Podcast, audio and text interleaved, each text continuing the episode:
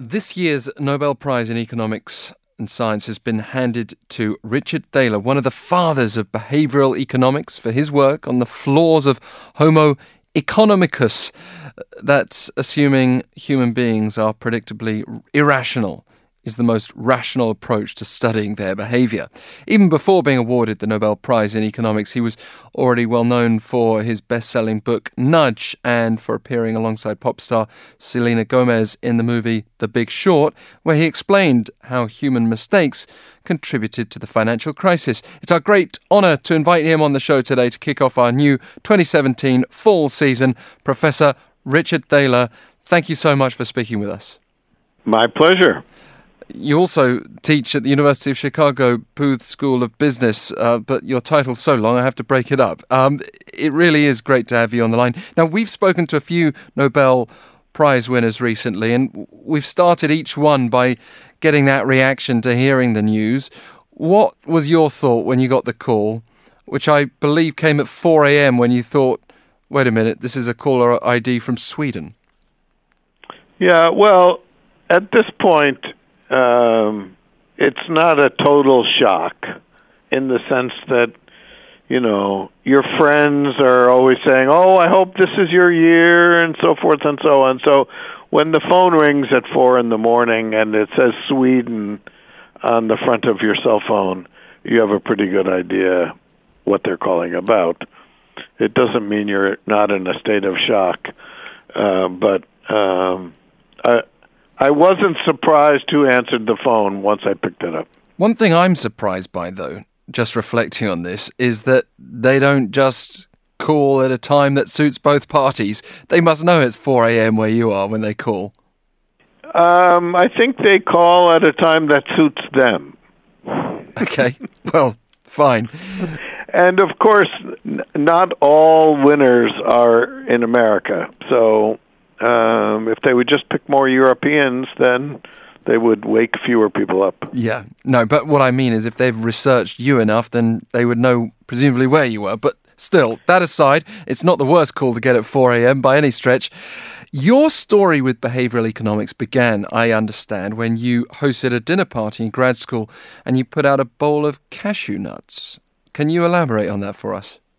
Yes, so I had invited some friends over for dinner, and as you say, put out a bowl of cashew nuts that we were nibbling on with cocktails, waiting for something in the oven to finish cooking.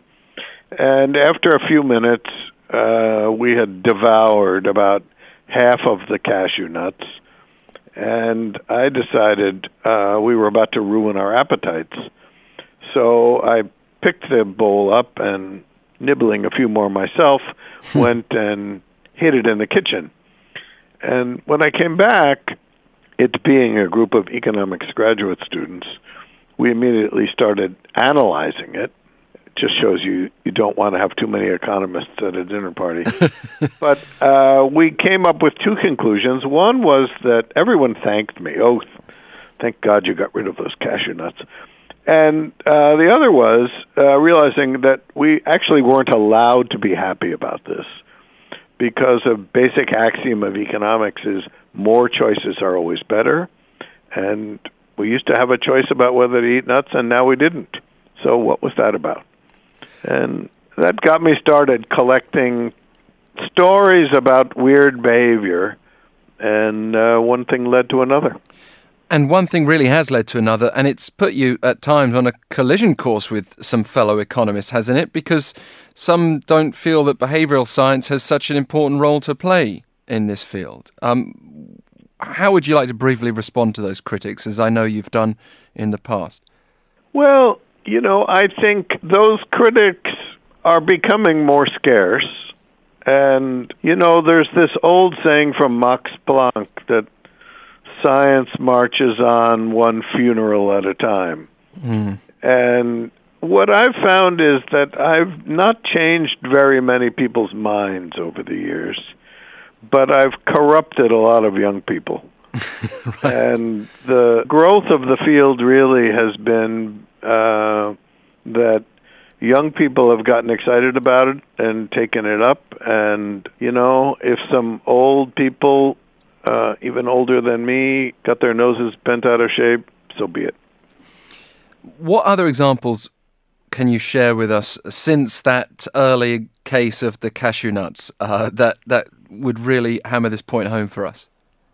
Well, you, you know the the idea that we put forward in our book Nudge that I wrote with my friend Cass Sunstein, uh, distinguished law professor, is that small features of the environment can change people's choices uh, in ways that are, again, very surprising to economists. Perhaps the most well known example is the idea of automatically enrolling people into pension plans. Mm. So here in the U.S., the system used to be that when you were first eligible to join the plan, you'd get a big pile of forms to fill out, and if you filled them out and picked the funds you wanted and so forth, then you were in. And we had the idea why not switch the default?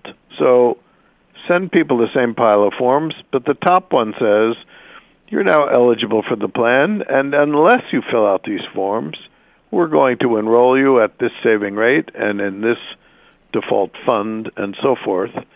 That strategy is remarkably successful. About 90% of people enroll. And it was used a couple of years ago in a national retirement saving plan rolled out in the UK, and uh, the opt out rate has been less than 10%. So a great success. And when you speak of this word nudge, um, for those who've not enjoyed your work yet, can you there there are those people? I d- well, somewhere I believe you know maybe uh, yeah. maybe okay. you have to call yeah. them at four a.m. Maybe they've read it and forgot. but uh, tell us exactly how diverse this word nudge can be. Well, it's really borrowing some ideas not just from behavioral science, but also from the world of design. I think of trying to make the world as easy to use as an iPhone. And, you know, you get a new iPhone, you open it up, and eh, you kind of immediately know how to use it. And instead, the world is full of things that you have to read a 40 page manual and you still are puzzled about how to do it. Mm and uh, much of government works that latter way. So what we've tried to do is just make things simpler and easier. So an example is in the U.S., many students apply for loans from the government to finance their university education. And the applications, many students told me, was the hardest part of getting admitted to a to university the loans were coming from the government, the information they needed was tax returns from the students' parents. And of course, the government has that data. So we said, why not fill the form out for the student and just have them sign that it's all okay? That has saved students thousands of hours and and more importantly perhaps gotten more students to go to university because it removed one hurdle it almost feels like you're dealing with, with real economics, uh, if I can use that term, in the respect that maybe that's what's so accessible about your work the fact people can pick it up and it, they don't get lost in, in theory. Do you think governments need to pay more attention to that too? Because often economic policies of the government uh, they take place in the abstract. Well, I think that you know, economists have long had a monopoly on advising governments.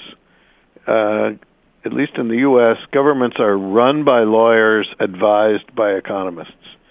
And um, if economic models are wrong because they have the wrong characterization of the agents in the economy, then their predictions will be wrong. And so, for example, economists would have predicted that this automatic enrollment idea wouldn't have any effect because it only takes five minutes to fill out the form, and the pension can be worth tens or hundreds of thousands of dollars. Mm. Surely people will fill out the form if it's worth that, and that's wrong. And I think uh, many government policies can be improved just with a little common sense and a little behavioral science. we have more and more people in our society starting up their own businesses. They might not necessarily have an economics background. Would you encourage them to toy around uh, with unpredictable behaviors uh, to, to, to, try to find something that works for them rather than just going with the tried and tested uh, that, that seems to be the most common sense thing to do when you start a new business? Uh, certainly, the lesson I've learned is when you ask the question, why do we do something such and such a way? And the answer is because that's the way we've always done it. Uh, an alarm bell should go off. And the story of my career, and uh, I've found dealing with business firms, many of them are doing things just because that's always the way it's been done. And of course, they end up losing to firms like Amazon or Apple that find or Google that uh, break all the rules and find new ways of doing things. Well, Professor Thaler, it's been really good to have you. I think that advice transcends beyond business as well. We should all ask ourselves why we do things a bit more often. It, it's wonderful having you on the line. Also, I think one of the most entertaining Nobel Prize winners we've had the pleasure of speaking from. Well, uh, thank you very much. It's a pleasure to talk to you. Professor Richard Thaler from the University of Chicago Booth School of Business. But as I said before, uh, many more attributions there as well. The Nudge bestseller, for example, that you might want to check out.